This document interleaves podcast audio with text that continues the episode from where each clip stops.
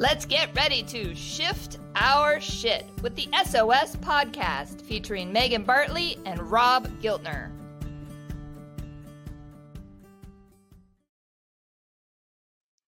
Hello, everybody. Welcome back to another episode of SOS. I'm Rob, and as always, joined by Megan.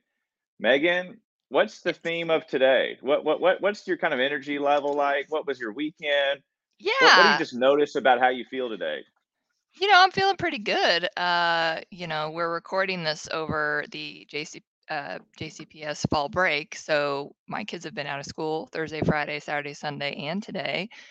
But we went to Holiday World yesterday, so that was a fun little escape. Um, so I'm feeling pretty good. Today is just going to be a restful day, and you know, you and I talked about all sorts of things we could talk about today. But I'm excited about our topic, which is usually a topic that most people want to avoid at all costs, but none of us ever will be able to avoid this topic.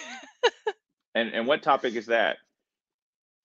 well, we're going to be talking about death and dying and Mhm. grief and loss, you know, whether I I would love for us even, you know, I know you and I are both have experienced this or are experiencing it personally with the loss or the, you know, dying of a loved one, um, but also, you know, how we might even formulate our own mortality or what we think about that because you know as we get older we're you know going to be needing to think about what happens to us you know when Mhm. we die you know Yeah. how we make sense of that so Yeah, and it, yeah, it's a heavy subject, and there's you know, it could be spirituality components within it. There's, and I, I, I if you don't mind, I like just talking to uh, or starting with something that we talk often about, and that's the relationship aspect. And so maybe our relationship with the subject matter of death, loss, or grief. To give an example, that in my wife's and I, two separate families growing up, and my wife's you know death was something that you don't touch or think about or talk about as maybe kind of taboo and maybe within mine it's it was much more uh, incorporated into conversation and kind of teachings and education and so do you kind of recognize that or see that maybe within clients that there's you know sometimes within each family or of origin that there's different relationships with death absolutely and you know i this has been on my mind lately because i have a client that i'm working with uh, who just lost a pet of almost 20 years and you know this client is just really really broken up about this and you know of course you know this was a companion for the client and um you know it's it's been an interesting just to think about and one thing we've talked about in our sessions is uh you know what is the client's belief about where does the dog go uh when hmm it passes? And you know and so that's something that this client hadn't thought about a lot before and you know i encouraged the client to think about you know well what is your belief around that? And if does that still work for you? Or do you want to you know expand the belief to incorporate some other things? Because if we believe that nothing happens when we die that could be very bleak and you know scary of like well, what's the point of all this living if nothing happens when we die? Or you know some people believe you know there's this beautiful wonderful place. Some people call that heaven. Some people call that you know the other side or the beyond or hmm whatever um, but uh, you know i think it's I, I find this topic incredibly fascinating. I went on a deep dive right before i had kids um, for like two years i read everything i could get my hands on about grief and death and dying and near death experiences and energy and you know all this different stuff and you know i feel like i came to a place that makes sense for me but i think everybody has to kind of find their own you know belief around all of that Yeah, and I love our conversations on near death experiences. I think there it was I think two maybe during COVID in the pandemic there was I think a show we kind of both watched on Netflix and kind of really connected over near death experiences and maybe mediums and yeah um, a lot of uh, interesting uh, components within that. but I, I'm yes, I'm really going to put you on the spot, and this is kind of maybe an unfair question, and so if we need to, you know, work as a team on it, let's do that. But wh- what what is death? Mm. How would you how would you answer that? I mean, it death seems to be like an ending, but it c I maybe it's also a beginning, you know, like, hmm I I don't I don't know if you've seen the movie Soul, I think it was like a Pixar movie Oh movie, yeah. it came out, you hmm know, pretty recently in the last couple years. I think that is such a fascinating movie, especially for kids, but, you know, I think all those Pixar movies are also geared to send a message to adults of this idea of, like, what happens before we're born and what kinda happens after we die, let's say, but, um, I don't know, I there's an interesting piece of this from a science perspective, you know, because I really like science, um, of this idea that energy is neither created nor destroyed, you know? So it's like, hmm okay, well, if if we are energy, uh, and, you know, we had to come from something and we go to something, like, does that energy not get created or destroyed? So it's hard for me to believe that we just sort of like, you know, a snap of the finger, we die and there's nothing left. You know, I, I, I don't know. I just, I, that's hard for me to believe. And I think, you know, it's important for anybody in anybody's belief system of, um, you know, I think faith, you know, there's a faith of like, well, this is my faith in science or humanity or whatever the thing is of um, you know, what what makes sense to me and how how does that feel okay for me now so that I can live life now and then be hopeful that maybe this is what happens when we die, but I really have no idea because maybe hmm none of us really have any idea um because, you know, uh, unless you've died and come back to life. But, you know, honestly, I my dad who has passed, he had a heart attack um years before he actually passed away and he said, you know, I didn't I was gone, you know, like they had to revive me, but he was like, I don't remember any of it, you know. So maybe there is nothing there or if that's your belief system there's nothing there maybe that's what happens i don't know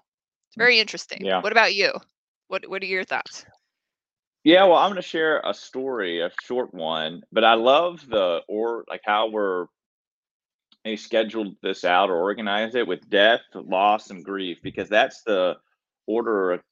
You know, maybe that not all the time, but it tends to happen. There's death, which creates a loss, and then there here comes kind of grief. But it, thinking of the relationship with death, which I think a lot of us, I don't want to speak for everybody, maybe a lot of us are, it's scary and we associate death to something very scary and and and hard and which it is it you know it is but there's this story that i it's a book but it's also they do a recreation on um it might be youtube or somewhere else but it's called death like death duck and the tulip and it's very fascinating and there's many things you can take away but one of my big takeaways well I'll, let me tell you the story first so there's this duck that is just kind of living through his life and all of a sudden that death shows up and death is this kind of skeleton looking um, creature and here's this duck and they're traveling together. Duck is a little unsure of it, but he kind of invites Death to live with him in a way of, hey, let's go to a stream, let's go to, you know, the forest, let's kind of walk around and hang out. And there's times where Death gets uncomfortable, where it gets chill in the air and it gets cold, and the duck begins to take care of Death. And this relationship really develops that's really close and it's a friendship. And and death has almost this you know insightful presence over the duck. The duck is asking death all these questions and it's really powerful well then as time goes on and the seasons change the duck gets a little older and the roles shift where death is now protecting and taking care of the duck. There's scenes where they're putting a coat or a blanket on the duck and there's scenes of uh, you know kind of letting the duck lean on it and death is really being um, kind of an intimate and helpful person in the duck's life. And then at the very end is there's this beautiful scene where the duck has passed and death is carrying the duck to this beautiful stream and he gently lays the duck down the stream, places a tulip in its hand, and gently lets the duck go. And I, I can't, I'm forgetting what, what death says, but it's really uh, important just the imagery of gosh, how much maybe the, the duck was comforted having death there throughout this whole time, and then especially being taken care of. And I lo- I really really love that because while it is scary, I don't see death as evil or awful. Now it can come from maybe very unfortunate and dark ways, but I have this idea that death is with us all, and we all have a relationship with it right now, and it's part of our lives and its really role is maybe to help us uh, and take care of us through the death transition to whatever maybe happens next. And so we want to take care of death. And I think that's having the good relationship. And it's in turn, it's really trying to have, you know, help us and have a good relationship with us. And so maybe you want to embrace that. That's really how I wanted and kind of see um, death, I mean, but really wanted to maybe kind of bring that up. So I love that story and I think it's pretty powerful. Very cool. That's very cool. Mhm. I I'd like I'm gonna watch I'm gonna go YouTube that after this. Go find it. Yeah, and you should you should. I may like send it to you. It's and the book is more in depth, but the yeah, I, I actually I'm a visual person. I love the video, so I yeah, everybody look, look it up. Death Duck and the Tulip. It's it's pretty awesome. Yeah. Um, I bet I bet though, you know, most people are afraid of death or avoid it because it's th- sort of this fear of the unknown, you know, which I think is an mhm. interesting Oh yeah. topic, you know, in a lot of regards. Uh, but fear of the unknown. Uh, and you know, so if you if the unknown becomes more known, if we do talk about death a little bit more, if we do, you know, open ourselves up to different ideas of this, of what could happen when we die, maybe it's not so scary. Mm-hmm. Yeah, and you know, I, I guess with me, I'm now real. I'm talking death within uh, maybe us individually with our own relationship with death, but it's hard and it takes a whole new meaning when death occurs with someone that we really care about. And then here comes like the here's the really big loss and kind of grief with within that. I, I don't think there's something that uh, happens kind of with everybody. Everybody, I think it affects them differently. But do you notice any common symptoms or experiences when you observe the death, which then leads into the loss? Yeah, you know, I mean, one my first real big experience with death that was profoundly influential on me was when I was in college. I had a mentor. Um, I was interested in community health, and uh, a gal that I worked with, she kind of took me under her wings. Her name was Barbara, and sh at one point she said, "You know, I have cancer." And I thought, you know, hear me, this naive 20-something year old, I was like, "Oh, if anybody could be cancer, it could be Barbara," because she was just this positive ball of light, you know, and I was just like, you know, "Oh, no worries, she'll, she'll be fine." I was, you know, just kinda had that mentality, and then at at some point, I got a call that it was like, you know, Barbara's getting close to dying, and I actually went I was so torn apart because it was just such this, like, shock of, like, hmm "What?" You know, like, "Barbara couldn't beat this thing?" You know, like, if Barbara couldn't beat this, like, oh my gosh, you know, like and I remember, you know, showing up at her hospital room, and I think, you know, there was a bro her her brother, someone was there with her, and I had written her a note, you know, because I didn't know how I was gonna feel going in, and was I was I gonna be able to talk to her? Was she gonna hear it? I don't know. So I wrote her a note, probably telling her, you know, how much, you know, she'd influenced me and, you know, how important she, was to me and how how sad I was um, for her. And um, I remember part of this too was she was just such a cool person. I said something in the note of like, I'm gonna carry on your this legacy of this positivity and this, you know, you can do anything and all this stuff. And you know, it turns out like within 24 hours of that visit, she passed away.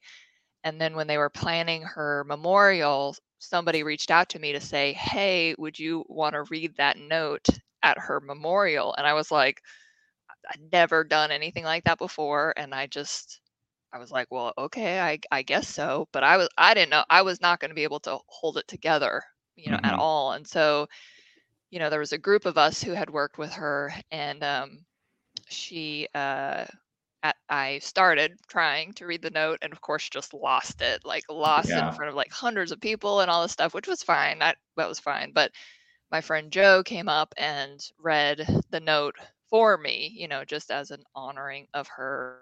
Um, so I think, you know, just that that shock of um, you know, surely this can't happen or it's not going to happen close enough to me, which was interesting that like I've lost grandparents, but it wasn't, I don't know, it was just not, you know, the same. This was a different thing. So mm-hmm. I'm sure I didn't answer the question that you just. Uh, no, you did. The, the, the, shock, the shock, I think, is really relatable, and it makes me think of why the shock is, and maybe for some, we all, you know, we have attachments to people, and I like to again visualize that the attachments are kind of like a, um, you know, some kind of tube or something that connects us to, to, it's some vessel that transports things to, to us to other people. So we're kind of connected. Maybe like a vein that there's all these you know things inside. And you know the the bigger the uh, tube i guess means the bigger the attachment so people really care about and it gets smaller for people you know maybe what we have different relationships with and when there's the death and then loss that attachment or a lot of it is like kind of severed a little bit and we stop getting maybe kind of what we were getting from that person and also giving. And so if it's a parent, you know, in some relationships, parents can provide like security and safety. If there's trauma, you know, then kind of it's you know, maybe revitalizes and that kind of comes. But I'm just thinking then it's like, okay, if I'm getting nutrients from this positive, if it's a positive relationship, this positive attachment, is giving me all these wonderful things and then it's just stopped that is something we really really would notice and Absolutely. it's just like the shock and this hurt and there's this void i think that comes w- within that and you know we're grieving you know so many will talk about that and but i just really think the the repair and healing from having the severed attachment and not to say that we can never be connected with that person because i think I know I'm skipping ahead, but I think part of maybe after grief is setting up ways to find to still be connected. Uh, I, I had a client once who was working with trauma and kind of grief around that, and she developed these like rituals of connection that she would have with someone she lost and it would be to go to this tree that it was her mother this tree that really reminded her of mother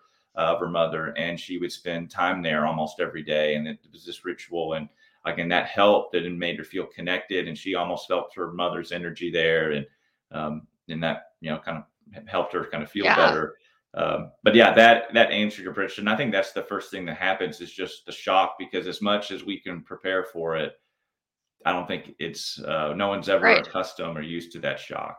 Right. And and you know i i think about um you know the idea i just got done reading book fiction. It was fiction but it was it hit close to home of a family who the the mother died, you know, husband, wife, and daughter, and the they the daughter and the father were grieving the mom's death, but the dad thought, oh, we won't talk about it at all. You know, like we'll just pretend, you know, like we just won't talk about the death because it'll be too much for my daughter who was five at the time that she the mom died and now she's like 10 and you know the daughter was displaying some symptoms you know of acting out and all this stuff and you know i of course very uncomfortable reading this book where i was like what? You know like this poor girl you know like she's there needs to be this honoring i think of the the one the per,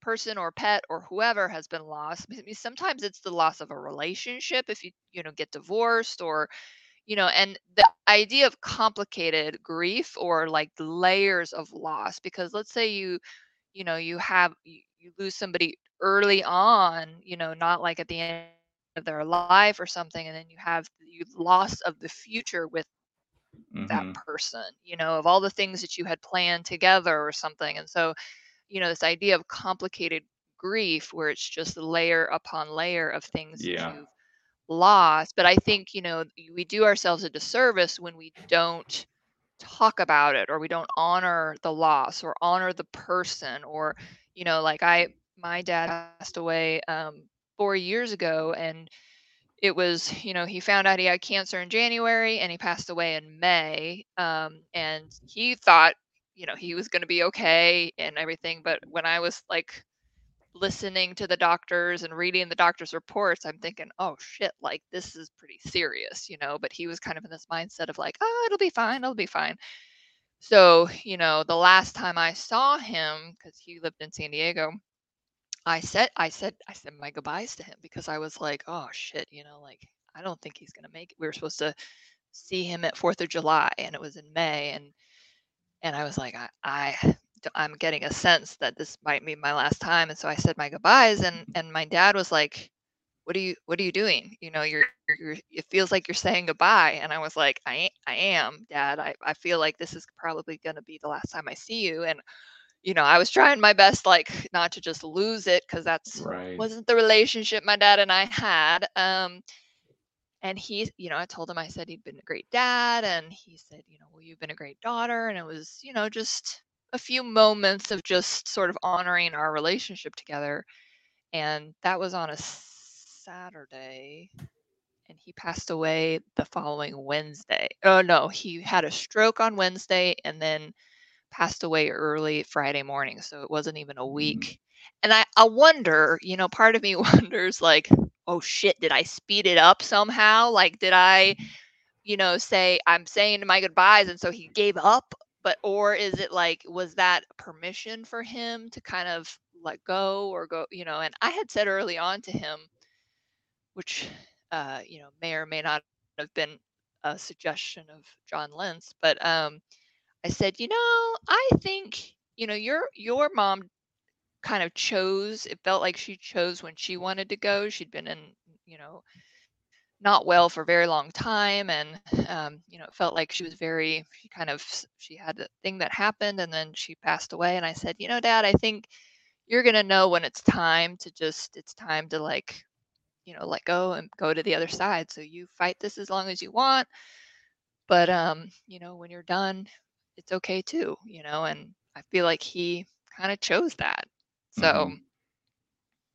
Yeah, and uh, if, you know, if I'm having you interjecting my influence, I apologize. Like I would align with after having like honoring your all's relationship, which seems so powerful and so good of you to do, that your father's death, its figure was like, gosh, well, what what a great thing to happen so we can feel at peace and just kind of let me kind of then kind of carry you and guide you through through this like in in what ways maybe do you feel like you were really proud of yourself for how you were in that moment and kind of maybe created the space to honor each other's relationship yeah. Well, I mean, it, was crazy uncomfortable because that is Mhm. not the relationship my dad and I had. Like, hmm you know, my my dad was a great guy, but how I wouldn't say he was, you know, emotionally available in the sense that we could talk about our feelings. Like we did not talk about our feelings. He was good at being light and you know telling dad jokes and that kind of stuff, which was wonderful. Um, but you know, the idea of talking about feelings to my dad, like even now, sort of like creates a knot in my stomach of like that was not how it, it you know. So but I felt like, and I remember how uncomfortable it was to ha- say that to him because I didn't know how he was going to react because you know he oh oh oh oh you know like Mhm. dismiss it or something. Um, but I was like, and you know my heart's racing and all this stuff, and um, you know, but I just did it. I just had to do it. I something I had to say. And you know what? What's interesting is um, his mom. When I was in seminary, his mom, my grandmother, was ill and probably not going to live much longer. And she lived in Nebraska. And I was interested in this idea of a celebration of life while the person was still living.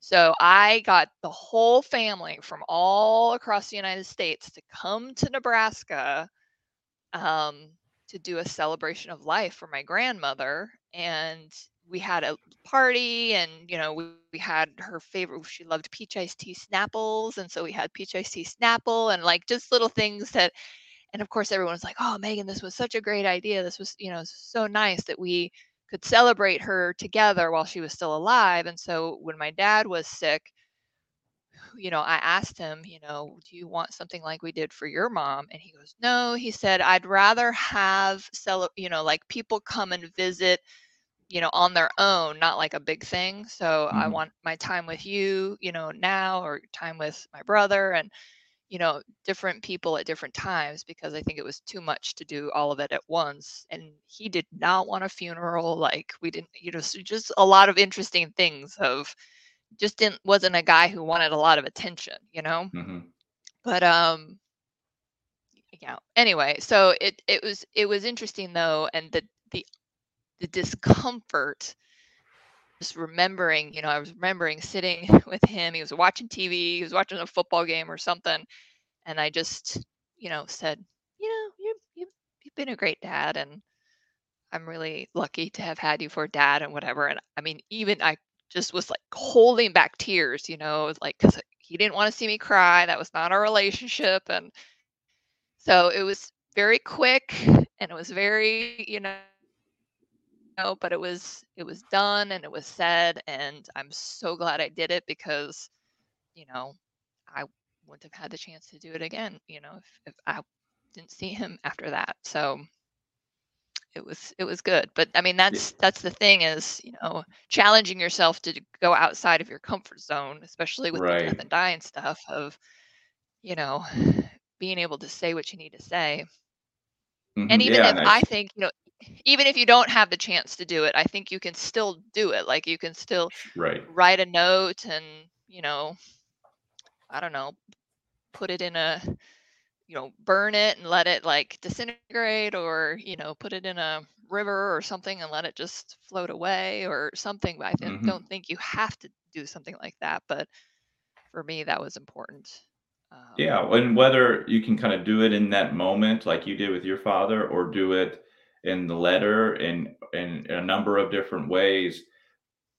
Gosh the power of getting outside your comfort zone to have that moment and whatever it looks like but then also the self-care piece of it as well how you're getting outside of, of your moment because it is a form of self-care i would really imagine because if we don't do those things i would you know how might we feel and so you kind of yeah. took care of yourself to get you outside of the comfort zone and you know i know many can kind of relate to that as well you said right. something kind of earlier on too that i thought was really powerful and great insight that maybe more you know, death is never easy the loss the grief is never easy but gosh it can be more challenging maybe you know maybe we're wondering it could be more challenging if there's an idea left of, but I didn't get much time with this person. And so if that, uh, if our attachment history is strong, you know, maybe it's a little bit more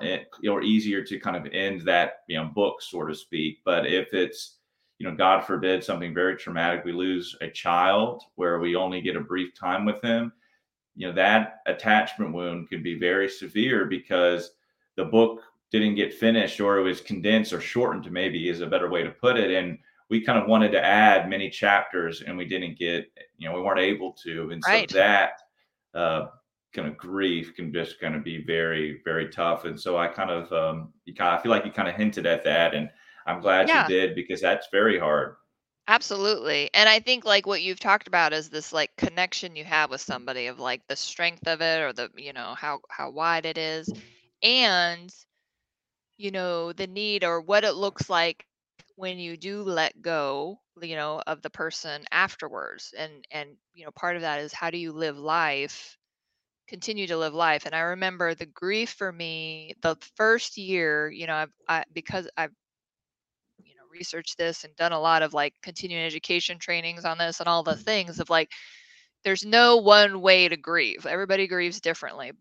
But there are some things that people kind of say like the first year after the death of something or whether it's the death of a relationship the death of a person whatever it is is the hardest because you're going through all the holidays the birthdays the special times of the year without that person or without that relationship and i remember that being so vivid for me where i would just be in a mood where i was like I don't want to be around it. I don't want to be around anybody who's having fun because I'm like, mm-hmm. don't you understand? My dad just died. Like I am, and and that was hard for me. But I just honored this idea that they're where they're at. I'm where I'm at. I'm just gonna take care of myself.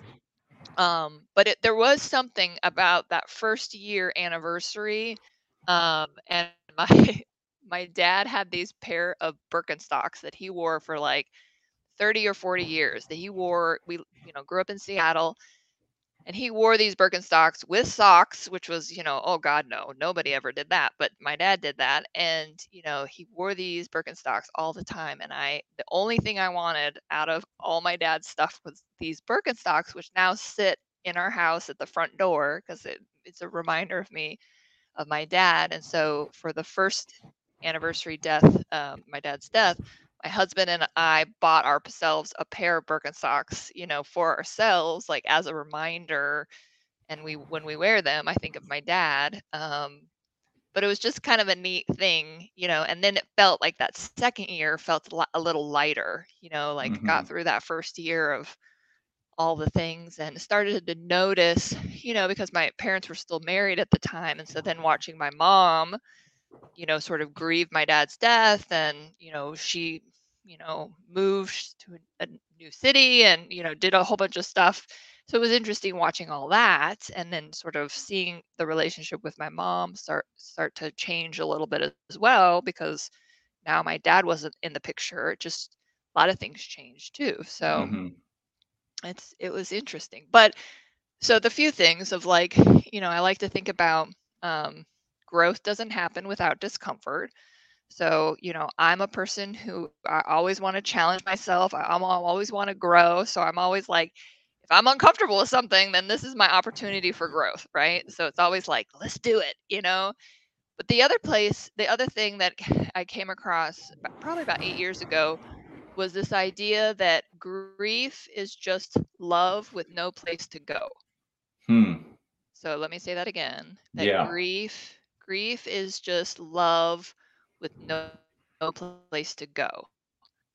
So, you know, if there's a way, not that we have to, you know, immediately move our attention somewhere else, but if we can channel the love that we felt for, you know, this person or the relationship or the animal or whatever the thing is, can we channel that somewhere, you know, positively so that we can, you know, take that love we felt for you know the person or dog or whatever that we lost and um, have a place to channel it a place to go you know? Mm-hmm. does that mean getting a new dog? Possibly. Does that mean starting a new hobby? Possibly. Does that mean you know just having you know like one thing i recommended with somebody who lost their dog was you know, they they were like, we put all the dog toys away, we put all the dog beds away, we put all the things away that reminded us of the dog. And I said, you know, well, how does that feel? Does that feel okay, or does that do you would you rather see the dog bed or have a dog toy that was, you know, the favorite dog toy or something that sort of allows you to keep it close to you, you know, for now. And so the person kind of thought about it was like, yeah, I think I would like to have something around that just reminded me of the dog. And I was like, go for it. You know, see what works, experiment, mm, see what works, see what doesn't work. Um, you know, and there's no right or wrong way to do any of that. Yeah, and so. I all finding what kind of works works for you, and I love that saying because it you know, and I need to workshop it maybe with grief because I I'll need to think more about it. But maybe with uh, something related to grief is sadness, and I often you know I don't know if challenge the right word, but is try to show that sadness is sad, but there's also some form of intimacy within sadness. Like sadness, I feel is an intimate emotion.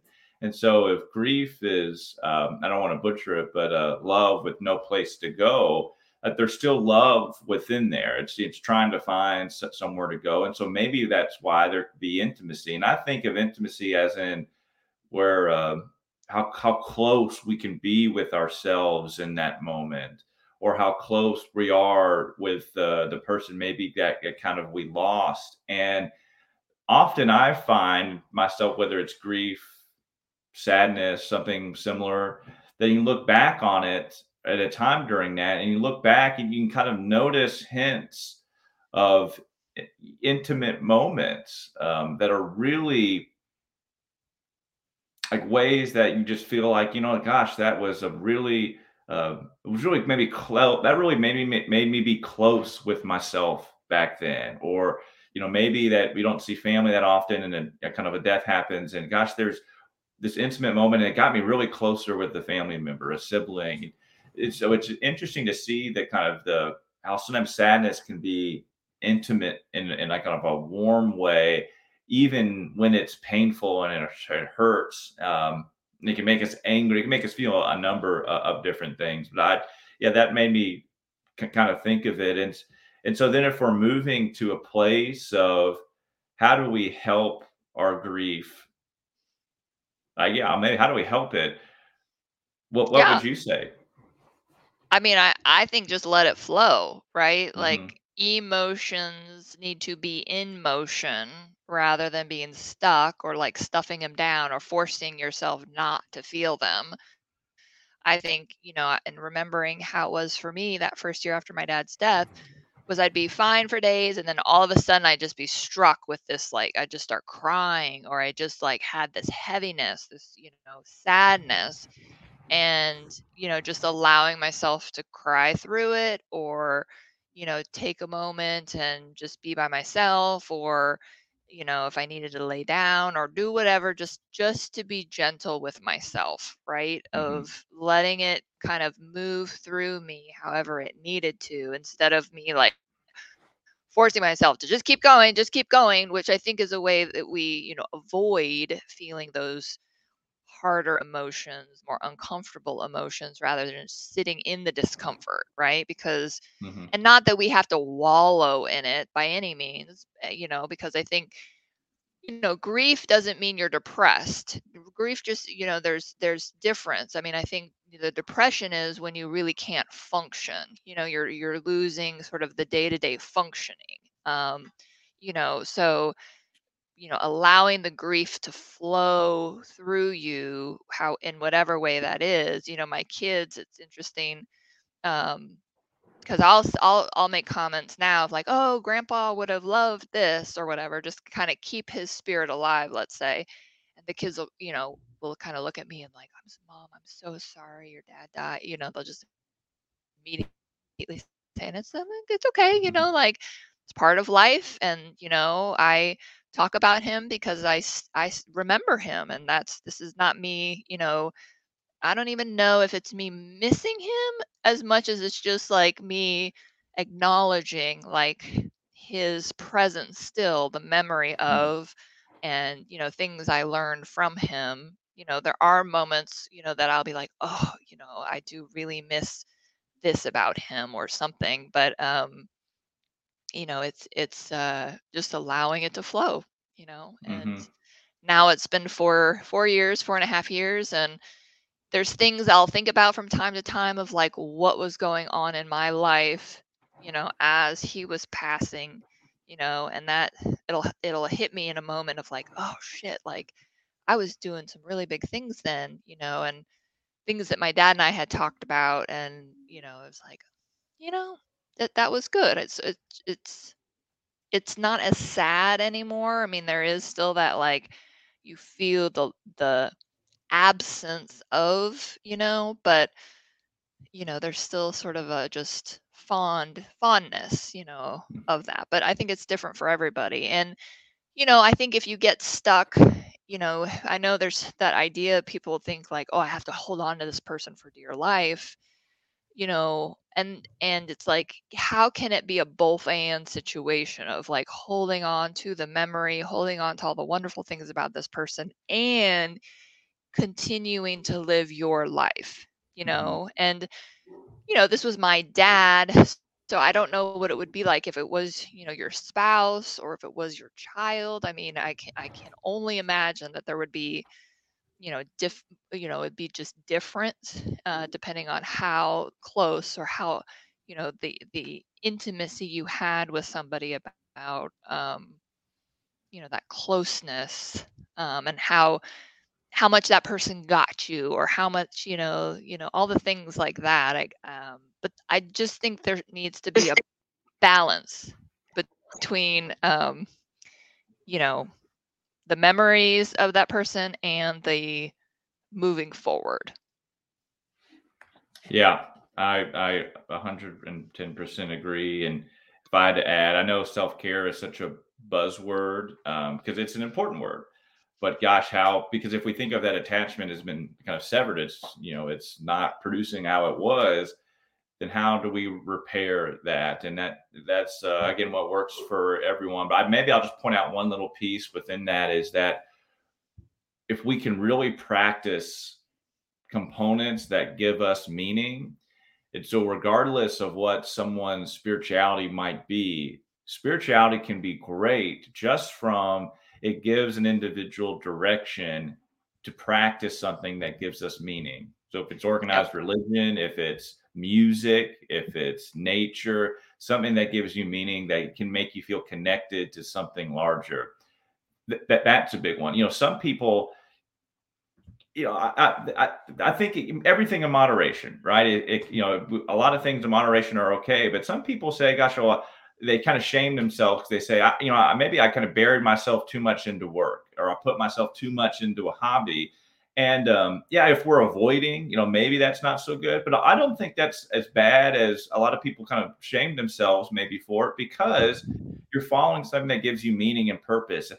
If I feel like I'm a great painter, I, I might feel like, gosh, I just need to follow this gift or this natural thing, something that gives me purpose and meaning, because that's a way to repair. And so there's awesome ways to do self care, but I, I just I one maybe wanted to touch on the one piece of uh, creating meaning for for yourself, um, or maybe you know, it's already there, but maybe following it. Uh, yeah. That, I need to formulate that thought better, but yeah, well, and you know, the other thing, there's a book I asked a colleague of mine, you know, when my dad passed away, what would be a good book to explain sort of death and dying to kids. And she recommended the book The Invisible String, which is a children's book and it's it's this nice, you know, idea of like, you know, there's this invisible string that connects our hearts to our loved ones, whether they're passed away, whether it's, you know, people who are still here. Um, and this idea that we always have this string of love, if you will, um, that connects us, you know, and it was a nice way to think about, you know, maintaining that idea of a connection. Because I think for some people, there can be that fear of the loss of, con- of connection, of like, oh, the loss of this person in my life and how, you know, that could be really scary um and you know i for kids too of like how do we make sense of this how do we i remember this funniest story so you know i didn't know how to talk to kids about death and dying i was just like oh god what are we going to do? So the the morning that we found out was a friday morning um, that my dad had passed away and so you know my husband and i were like okay we need to tell the kids but do we tell them right before school? Like how do we do this? I'm like i think we just have to write, you know, rip the band-aid off and you know do this. And you know I'm, I'm not a big fan of like the secret keeping stuff of like i don't want to like like keep a secret around this but i guess I, I also think there's a timing piece but we just decided we were going to tell the kids and then we were going to take them out to breakfast to a place that grandpa liked to go here in louisville when he came to visit which was wild eggs. And so we told the kids at home we sat them down on the couch and we said you know, grandpa passed away and and I was crying, you know, saying that and my son teared up and my daughter, you know, who let's see, she would have been 5 at the time, she kind of looked around like, what am I supposed to do? Am I supposed to cry? Am I supposed to like looking at the cues of everybody? And so, you know, we had our moment and we said, you know, we're going to go out to breakfast to honor grandpa. You know, he liked to go to wild eggs. Let's go to wild eggs. So we we're, we're at breakfast. We're sitting outside and, and the, the uh, server comes up and she says, Hey, good morning. How's everybody doing this morning? And my daughter, who's five at the time, this is totally her personality. She goes, Well, we're all doing great, but mom's not great because her dad just died. and the server was just like, What do I do with this information? You know, like this was too much for, you know, nine o'clock on a Friday morning for the server at Wild Eggs.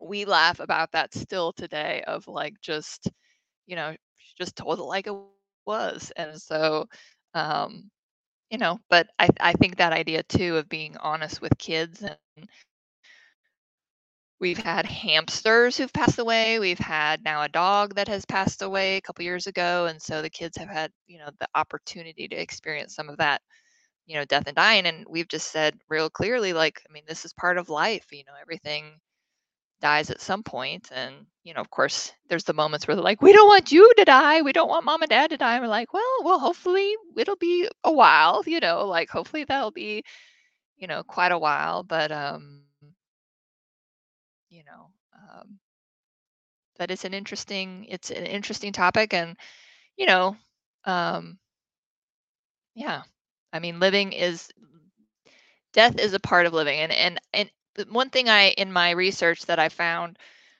was you know how Western societies deal with death and dying differently than Eastern um, cultures, and how you know in Eastern cultures it seems like death is sort of constant. It's like a constant and awareness in like everyday life, and almost like an honoring, you know, like and then paying attention to like seasons and the death of you know plants and the harvest and how things, you know, there's always a cycle to things. And, you know, in Eastern religions, maybe there's more of a thought around reincarnation or the idea that, you know, there's there's a returning, a rebirth, if you will, which I find very interesting, honestly. You know, like that's a real interesting idea to me of, you know, this idea of energy isn't created or destroyed, you know, is there something to that? Um, well, and I was just going to say that I know we're running low on time, but that it's almost instinctual of this connection to after death. I was watching the show, and it's a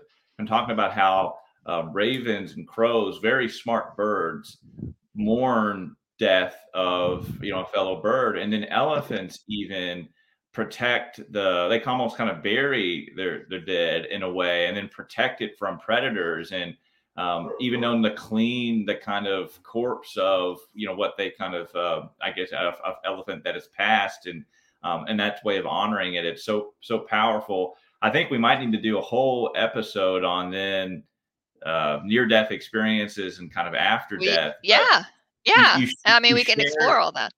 Yeah, you shared something with your daughter, and I'm going to be really vulnerable here. So you and everybody listening, yeah. I hope there's no judgments, but there is. Yes. So I think your daughter was five years old when you know that that kind of had went to that breakfast, and that's around a time I think when kids begin to learn death and finality and just are trying to cope, cope with it in their own ways. And so I'm going to share a really embarrassing story before we close of myself. And I think I was in is either kindergarten or first grade, you know, very, very young. And um, you know, my parents take me to school and I, I, I said something to a teacher.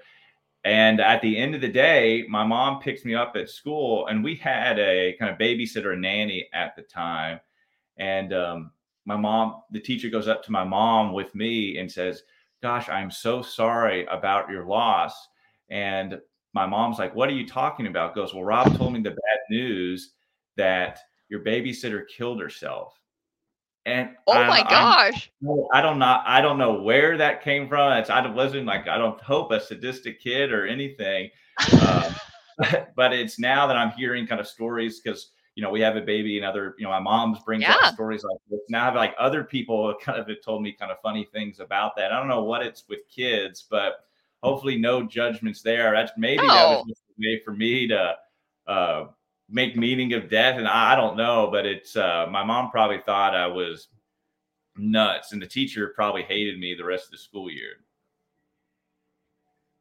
Well, I think if anything, you know, one, kids have wonderfully wild imaginations, and two, kids can be, you know, influenced by things they're watching on TV or books that they're reading or whatever the thing might be. And so your brain might have just, you know, woven a story, you know, maybe for entertainment, maybe for whatever you were doing at the time. It's hard to to know, but clearly you know that that's not who you are as a person to be sadistic or whatever, you know. Right. So, you know, who knows what you were thinking or doing or needing at the time? Maybe it wasn't really anything and there's no need to overthink it, you know, like clearly Mhm. you've you've turned out okay, Rob, so we're not we're not too worried Yeah. about you. I hope so. Yeah, not to make you know that suicide's not funny, and that that if that I'm sure that's happened before, and it's not. It just uh, like, you know, I don't know what happens, but I, I think it's then you know how we explain. It just made me think: how do we explain death to kids? And the way to understand it's it's hard, uh, and maybe it's Yeah. an ongoing process, but. Yeah. Well, this is, I think this is such an important subject because it can be hard to talk about. It can be hard to even think. Um, it's easy to avoid, which uh, we understand why. Um, but Megan, anything else before let you go?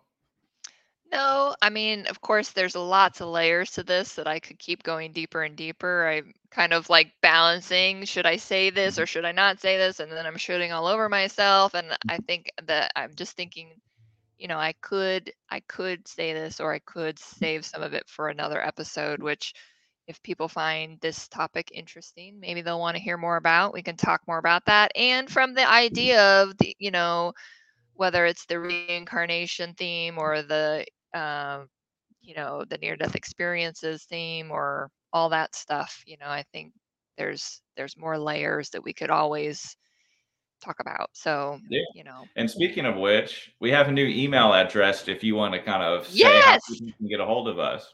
yes our our new email address is shifting our shit at gmail.com so shifting our shit at gmail.com let us know if there's topics that we you want us to cover or let us know if you know you've liked listening to this we've gotten some really cool feedback um, so we hope you're enjoying it our Yeah, podcast yeah. Yeah, reach out and with questions or topics, and and we love to collaborate. So thank you, Megan, for your time, and everyone listening. And we'll see you again next week. have a great day